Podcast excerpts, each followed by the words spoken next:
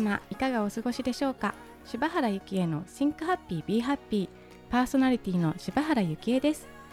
この番組は働く女性専業主婦妻お母さんそんなさまざまな立場で頑張っている女性を応援したい。そんなコンセプトでさまざまな声をお届けしていきたいと思っています。番組タイトルの Think Happy Be Happy こちらの意味は幸せだと思えば幸せ。私の大好きな言葉です。辛い状況の中でも小さな幸せが見つけられたら目の前がほんの少し変わるかもしれない。もしかして大きく変わることもあるかもしれない。どんな悩みも人に言えないことも小さなことでも番組で拾っていきます。人にとっては小さく見えること。でも当事者にとっては山のごとく大きなこと。私柴原を通して身近な問題や課題を一緒に考えていけたら嬉しいです。それでは第11回本日のゲストのご紹介をさせていただきます。アロマセラピストの笹岡彩さんです。彩さんよろしくお願いいたします。よろしくお願いします。はい。では彩さん簡単に自己紹介をお願いします。はい、はい、えっ、ー、と2歳の息子とゴールデンの愛犬と一緒に、えー、子育てママに奮闘している、えー、笹岡彩です。はい、はい、えっ、ー、と仕事は、えー、まだあの本格指導し始めたところなんですけれども自宅のサロンで、えー、アロマセラピーととカードセッションを始めています。はい、あやさん、ありがとうございます。えっ、ー、と、あやさんと私はですね、あの先日まだお会いしたばかりなんですけれど。はい、はい、あのー、以前この番組にも出演していただいた元タカラジェンヌの、えー、ひかりさん。水代ひかりさんのご友人ということで、はい、この間あのお会いさせていただいてあのあやさんがその元タカラジェンヌの光さんとお会いされたのが、えもう6年ぐらい前だということなんですけれども、はい、あの渋谷の光栄の中にあった、はい、えショップ、はい、え健康と美を歌っているショップであの知り合われたということなんですけれども、はい、どんなあの間柄だったんですか？はい、えー、もともと私があの所属していた会社が、はい、あの出したショップだったんですけれども、私はそこで店長として働いていまして、うんうん、えー、元タカラジェンヌのその光さんをはじめ、うん、約20名の方が、うん、えー、一緒に働いているというところで、はい、あの光さんと出会いました。うんタカラジェンヌの方が20名って相当なこう迫力というかあると思うんですけれども、はい、その中で店長さんっていうとやっぱりプレッシャーとかも大きいですよね。そうですね。でも本当にあの皆さんご存知の通り、うんうん、タカラジェンヌさんっていうのはもう別格の美しさと あの凛とした空気感を持ってらっしゃるので、はい、もうあの。その美という部分ではもう完全にお任せして、あの私たちとしてはもうその商品の部分だったりお客様のフォローだったりっていうところで逆にこういろいろ学ばせていただく部分は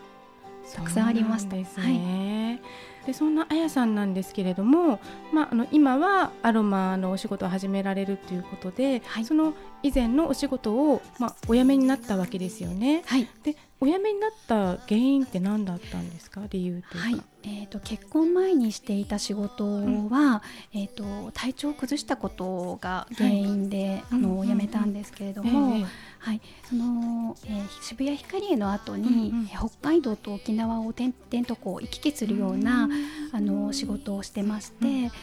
まあ、移動もハードだったことと、はい、あのいろんなこう疲れが多分溜まってしまって、あの体、まあ、お顔の、うんうん、あのただれというか、うんうん、あれがすごくひどくなって人前でお話しするお仕事だったんですけれども、とても人前に出るような顔ではなくなってしまうぐらいひどい状態になってしまって。えー、その時にあの、まあ、父のあの言葉もあり、あのもう仕事は辞めてはいけないっていう思いがあったんですが、一回家に戻ってきたらっていう言葉を、うん。うん、あのもらって、うんうん、あこれは一度、うん、あの体をゆっくり休めなきゃいけないのかなっていうふうにあの、自分でもやっと自覚して、一度会社を辞めて、あのゆっくりと過ごしました。えー、なんか今はね、はい、本当にお綺麗で お顔自体ももうもちろんお綺麗なんですけども肌もとってもお綺麗なので、はい、全くねそういうのが想像できないんですけれど、はい、その原因って何だったんですか？その病気になってしまった原因。そうですね。あの最初はちょっと口が痛いなっていうような感じだったんですが、もう一気に広がってしまって、あの本当に今だと誰も想像できないような状、あれなんですが、病院に行っても逆に驚かれてしまうぐらいで、何ですかね、お医者様にも「何ですか?」っていや私それを聞きに来たんですけど、って原因は何なんですか？って聞いても、いやストレスですかねっていう感じではっきりと病名もいただけず、とにかくその炎症を抑えるっていう薬を処方されていたんですね。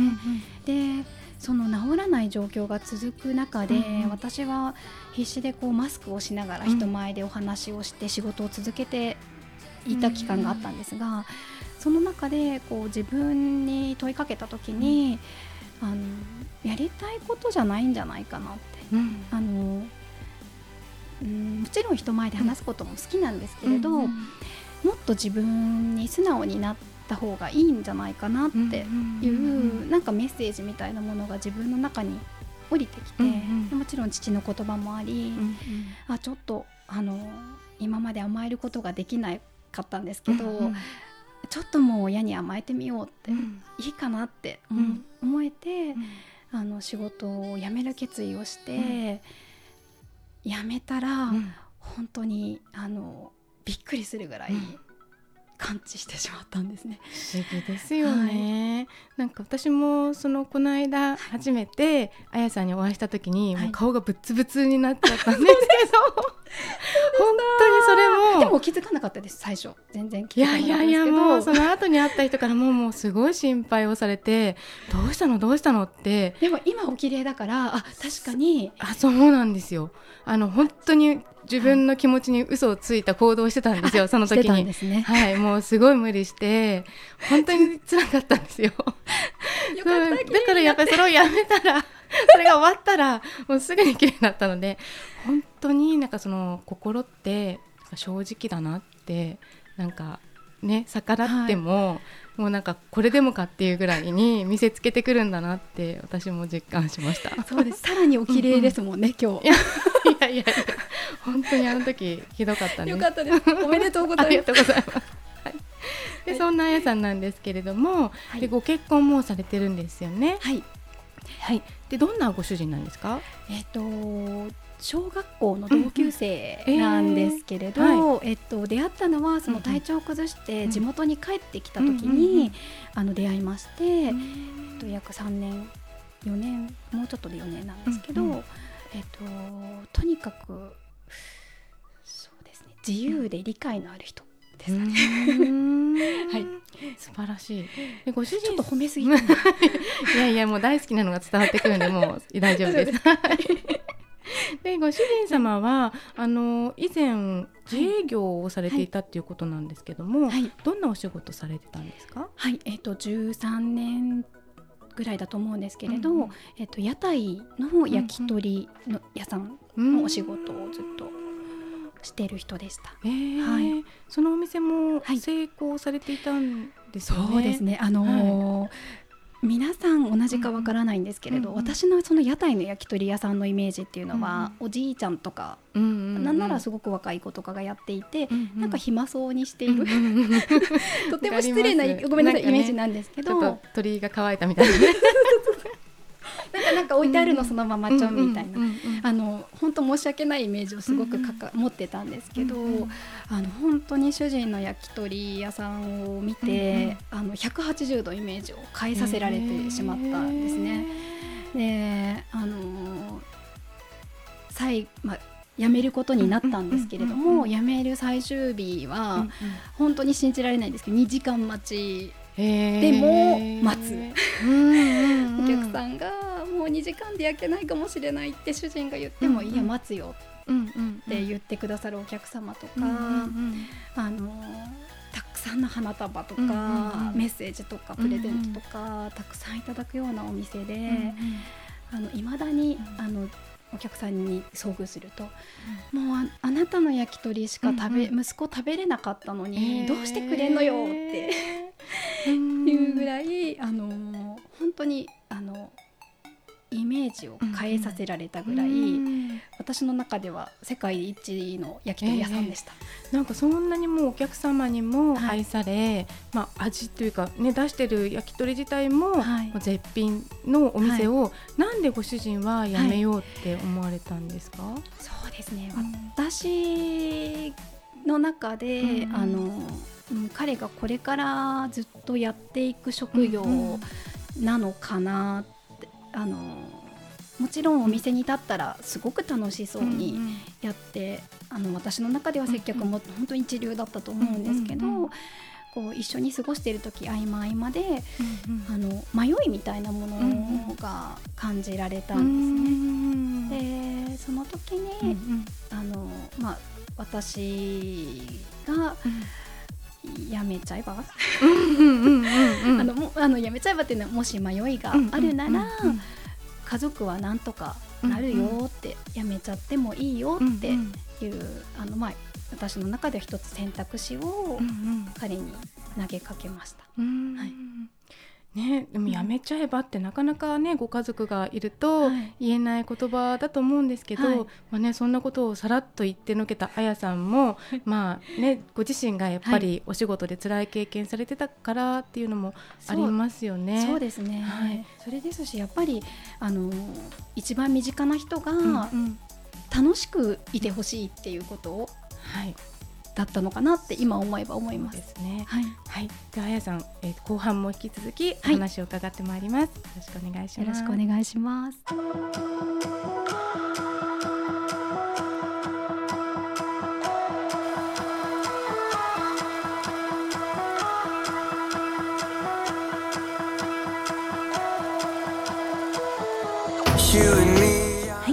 前半では、えー、あやさんのご主人が、えー、長年されていた焼き鳥屋さんをあやさんが辞めちゃえば のその一言で、はい、まあ、辞めるといった、はい、あのー、まあ、経緯になったっていうことなんですけれども、はい、それっていつぐらいのお話ですか、えー、1年半ぐらい前だったと思います。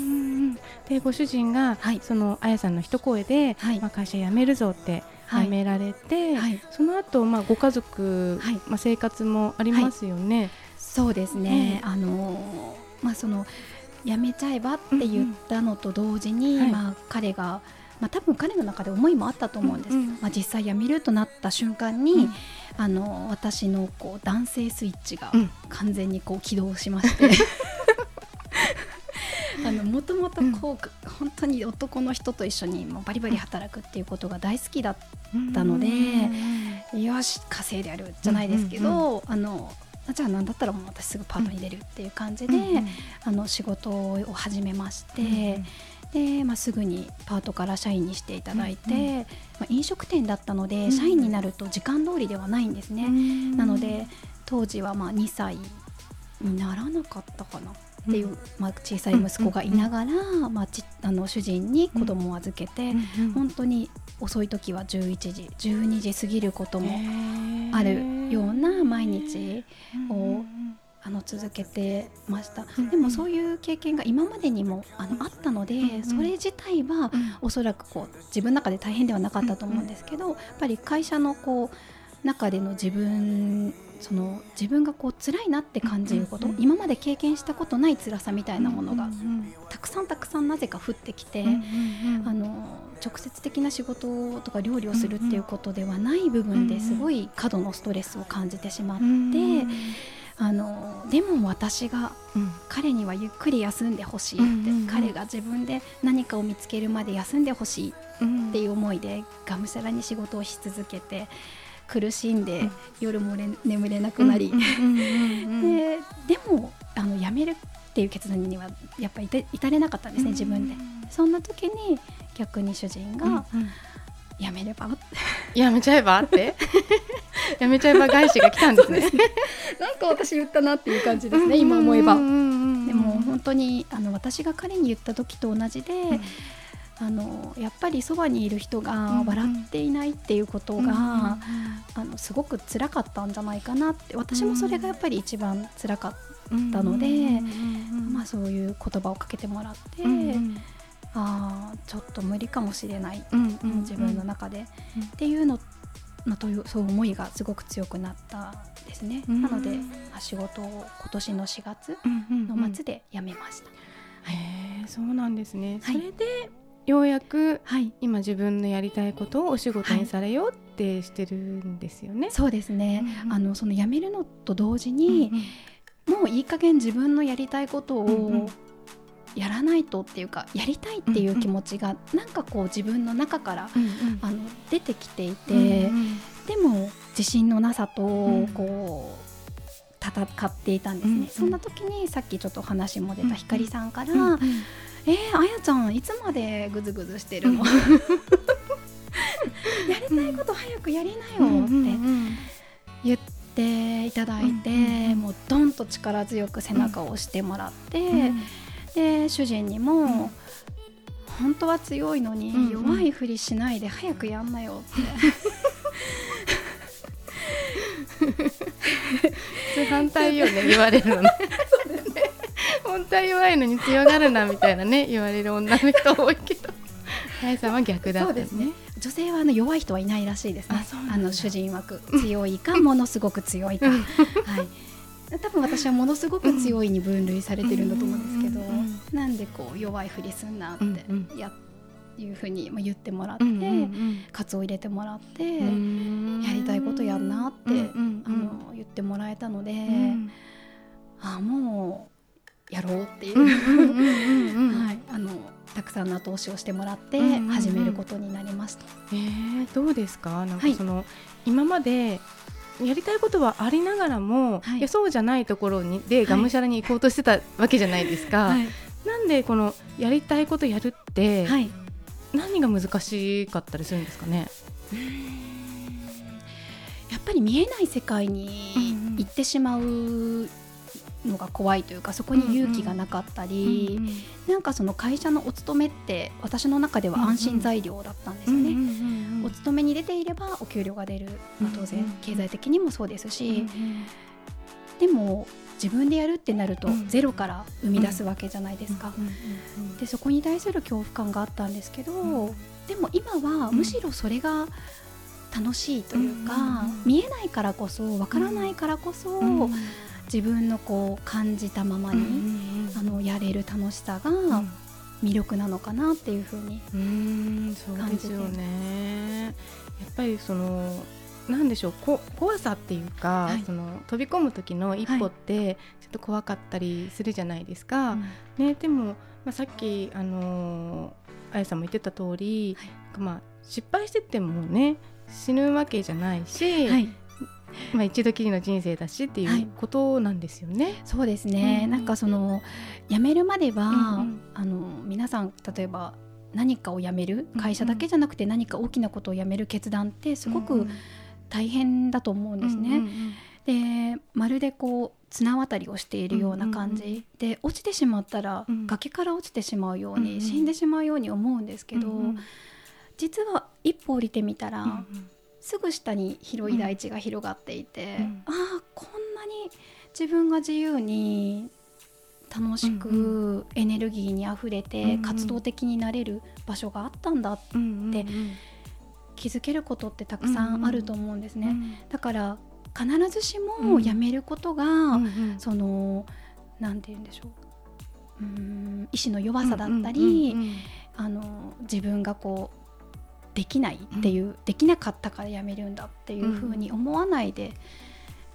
決断するのも一つっていうことを皆さんにもお伝えしたいなっていうふうに思います。私も周りでたくさん活躍されてる方、そういう一歩を踏み出して活躍されてる方たくさん見ているので、そこはお伝えできたらいいなっていうふうに思います。ね、なんかドラマとかでも、はい、まあ、会社でね、はい、まあ、リストラなのか、まあね、ご自身で退職するのかわからないですけど、うん、まあ、会社を辞めてしまったことをご家族に言えずに、うん、まあ、スーツを着ていつも通り出かけて、まあ、公園とかネットカフェで過ごすみたいなそういう姿が、うん。まあ、多分現実にもあるんじゃないかなって私は思ってるんですけども、このあやさんのお話聞いてると、はい、ご主人様とお互いにこ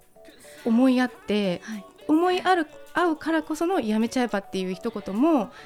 自分から言えないことも察しながらのその言い合えるなんかすごいパートナーシップというかね。すごい綺麗な関係に聞こえますね、うんうん、すごい。いや綺麗な関係にすごく見えてます、はい、あの、なんかすもちろん彼に感謝しかないんですけど、うんうん、やっぱりこう自分たちそれぞれを尊重したいっていうか、うんうんうんやっぱり夫婦であっても、みんなそれぞれ感覚も価値観も違うじゃないですか。ただ、やっぱりそばにいる人が笑っててほしいですね。それはきっと彼も望むことだと思うんですけど、それは息子も同じで、私がこう変身していくたびに、あの今まで見せなかった表情を息子がしたりとかするんですね。で綺麗な格好を子育てで奮闘して汚いっていうかね、T シャツとジーパンばっかりだったのがワンピースを着た時に、あの恥ずかしがって顔見なかったんですよ。えー、かわいい なんだママかわいいじゃんって言ってくれた私あの表情がいまだに忘れられないんですけど。みんな子育てしてるお母さんも一緒だと思うんですよ、あの息子さん娘さん問わずやっぱりお母さんが綺麗でいることって喜びだと思うんですね。それと同じでやっぱりみんながこう自分の内からやりたいって思うこと、あのそれをファッションも仕事もすべてやれたらいいですよね。そうですよね。あのまあいつもはですね、あの私あのこの番組のコンセプトとして、はい、あの一歩が踏み出したいけど踏み出せない方へのアドバイスいただいてるんですけど、はい、今日はちょっと視点を変えて、はい、会社辞めてみたい仕事辞めたいんだけども、どうやって辞めたらいいかなって思ってる人にアドバイスってあります？おすすめのやめ方？やめ方。そうですね。えっとすぐやめたいってやめれる人はやめてもいいと思うんですけど、うん、あのまず3か月とか期限を決めて、全力で頑張ってみるっていうのもすごくおすすめで、あの私自身もその転職をする前に全力でやってみて、自分がこう怠けてた部分っていうか、自分がもっと一生懸命になれた部分を見つけ出して、より仕事が楽しくなったとか、あの例えばもっとお給料上がれば辞めないって思ってる人がいたとしたら、頑張ってやってみたらすごく評価されて。その自分の不安要素の給料面が改善されたとか、そういう方もいらっしゃると思うんです。だから一、回全力でやってみて、思いっきり、やったやめようみたいな、そうですね。一つあとはやめたくなくなるかもしれないです、それをやることによって。ね、はい、そうやって全力で、まあ、最後まで力を振り絞ってやった結果、はい、本当にご自身のやりたいお仕事を、はい、アロマでの、まあ、ヒーリングであったりとかカードセッションを始められたあやさんなんですけれど、はい、あやさんのじゃセッションを受けたいってなった時に、どこにご連絡すればよろしいですか？はい、えっ、ー、とまだ本当にスタートしたばかりで、うん、あの知り合いの方に連絡をしているような状態なので、はい、とインスタグラムでこれからどんどんメニューですとか、はい、情報を発信していく予定なので、はい、はい、そちらを見ていただければと思います。じゃよろしかったらインスタのアカウント口頭でよろしいですか？とマーク、うん、あや笹岡ですね。あやはえっ、ー、と A Y A ドット S A S A OKA ですね。はい、ありがとうございます。はい、それでは笹岡彩さん、貴重なお話をありがとうございました。はい、ありがとうございました。はい、あっという間にエンディングの時間となりました。柴原幸恵の Think Happy Be Happy この番組は毎月1日と15日に配信してまいります。ぜひお楽しみに聞いていただけたらと思います。また番組へのご意見、ご感想もお待ちしております。Info アットマーク言葉リスタ .com 言葉リスタは KOTOBARISTA こちらまでお寄せください。それではまた次回お会いしましょう。柴原幸恵でした。